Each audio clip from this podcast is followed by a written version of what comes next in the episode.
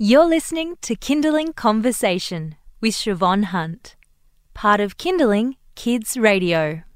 Book Week 2017 has officially started. I know it creeps up on you. Some parents and guardians have serious skills when it comes to costume crafting, and that's not me. I'm definitely not very skilled when it comes to sewing, although I did sew a hole in my pocket shut the other day and I was very impressed with that. So, you know, that's about the extent of my skills. Someone who is much better at this stuff than me, all things arts and crafts and costumes, is costume set and puppet designer Elisa Gelbart. Elisa has worked with Opera Australia, the Sydney Dance Company, and most recently, Matriarch Theatre. She joins us today to help even the most craft clueless parents get into the spirit of Book Week. Hi, Elisa, how are you? Hello, I'm very well, thank you. Okay, I don't know how I feel about asking you this now I know your credentials. I'm going to blame my producer because she said that you could help us with the easy stuff, but you've got serious talent. Oh. How do you take yourself back to, you know, people who need, I don't know, a staple gun to do stuff? Oh, well, I, it's pretty easy because a lot of the time that's still me. um, yeah, I've I've worked all over the place, but yeah, I, I still do a lot of independent theatre work um, with Where all they've got no money. yeah all Right. sorts of budgets. Okay. Um, and and so I just have to kind of make do with what I've got, uh, and especially with puppet making, you just kind of do whatever. And children are just like big puppets, big hands, and then you put the puppet over them, maybe. Yeah, for exactly. Okay, all right, I can work with this. Um, so the theme this year is escape to everywhere, which is beautifully vague. Yes. Um, I'm excited that my daughter is in love with Harry Potter at the moment, Mm-hmm. and I'm confessing right here and now, I completely cheated. I bought her a Harry Potter cape. Oh. And, you know, he's magic, so he can escape. But let's just say you're a parent at home, you haven't done anything for Book Week. What do you do? Is there are there simple things that we can? Oh yes, I Make? I think so. I think probably the first thing to do is to just say there's no rules um, on what you can and can't do. Um, just have fun with it. Um, I think a lot of people can kind of freak out and think, "Oh, I'm not creative, so I don't know what to do."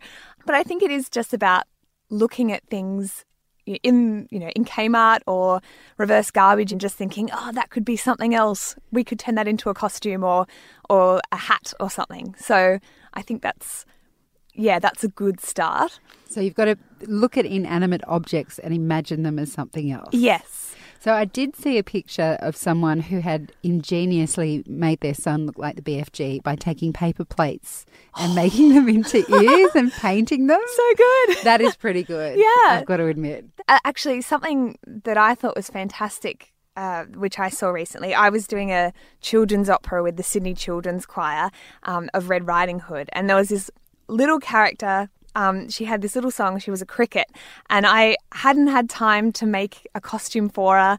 And she was like, "Can I do something at home?" And so she brought this amazing costume back that her and her mum had made, and it was it was just out of a yoga mat. And so they just and it was so good. She they'd cut a hole in the top and had one side on the front and one side on the back, and held it together with, um, you know, a couple of bits of elastic on the side. And the structure of the yoga mat meant that it just kind of sat out on the shoulders, and it was really good. Was it green? yeah. Oh, right. I was going to say. Yeah, so I'm it was hoping. a green yoga mat and it was a little cricket. So, are there any sort of essential um, tools you need to put things together? I would say a good pair of scissors and oh, definitely a, a hot glue gun. I, I would say I use hot glue guns all the time. And you use them the same way as I imagine you'd use a staple gun? Yes. Right, okay. Yeah, so a st- staple gun is good as well. Um, but yeah, hot glue just works wonders with most things. It does anything. Yep. Okay, um, so we've got the hot glue gun, we've got a good pair of scissors, and we're looking around the house. Can you do stuff with, like, I guess, toilet rolls? There's something that are always around. Yeah, I think also anything in bulk is good. Um, you know, if you think, oh, I'm going to make a hat and I'm going to make them out of toilet rolls, it's always better to just have Hundreds. hundreds of toilet rolls and just go crazy. Make it huge rather than just have three. so Big is better, yeah, is what you're saying. Bigger is better, I think. All right. And you don't really adhere to the strict has to be a book character thing. You're thinking just be imaginative and people if it's big and crazy, people will overlook that maybe they're not in a book. Yes, I. I mean, yeah, I kind of thought, you know, I was I was thinking about this theme earlier today, and I thought, oh well, if we're escaping, then, you know, you could be. You could have, you might be in disguise or something. And so I was thinking, oh, what would you wear if you were someone in disguise? And so I thought, oh, well, a, a good wig is a good way to start. And so I thought, well, if you're going to make a good wig and you want it to be unique, something that can be quite interesting is actually sticking something onto a hat. Um, I know that sounds kind of weird, but what I would do for this is, you know, get a cheap bowler's hat from a $2 shop, cut the brim off so it's just, you know, it almost feels like a skull cap kind of thing. Yeah. Um, because it's a great base to go with. It's sturdy enough and glue sticks to it.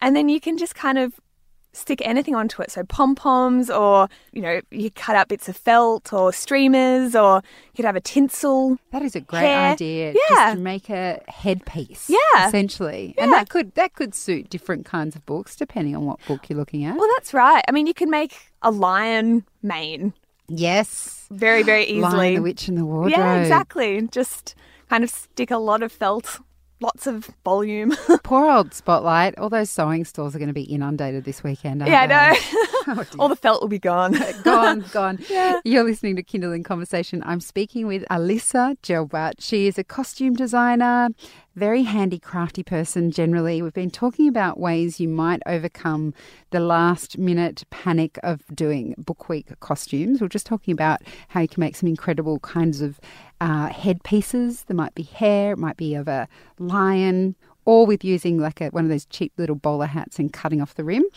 I love that idea. That's great. Um, do you have any tips on costumes that might require skills of a higher level? I would say YouTube tutorials are really good. Um, they're a good way to just figure out measurements and dimensions of things and how much fabric you might need if it's a costume.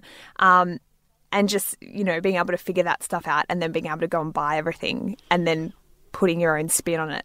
So I actually learnt how to make puppets on YouTube.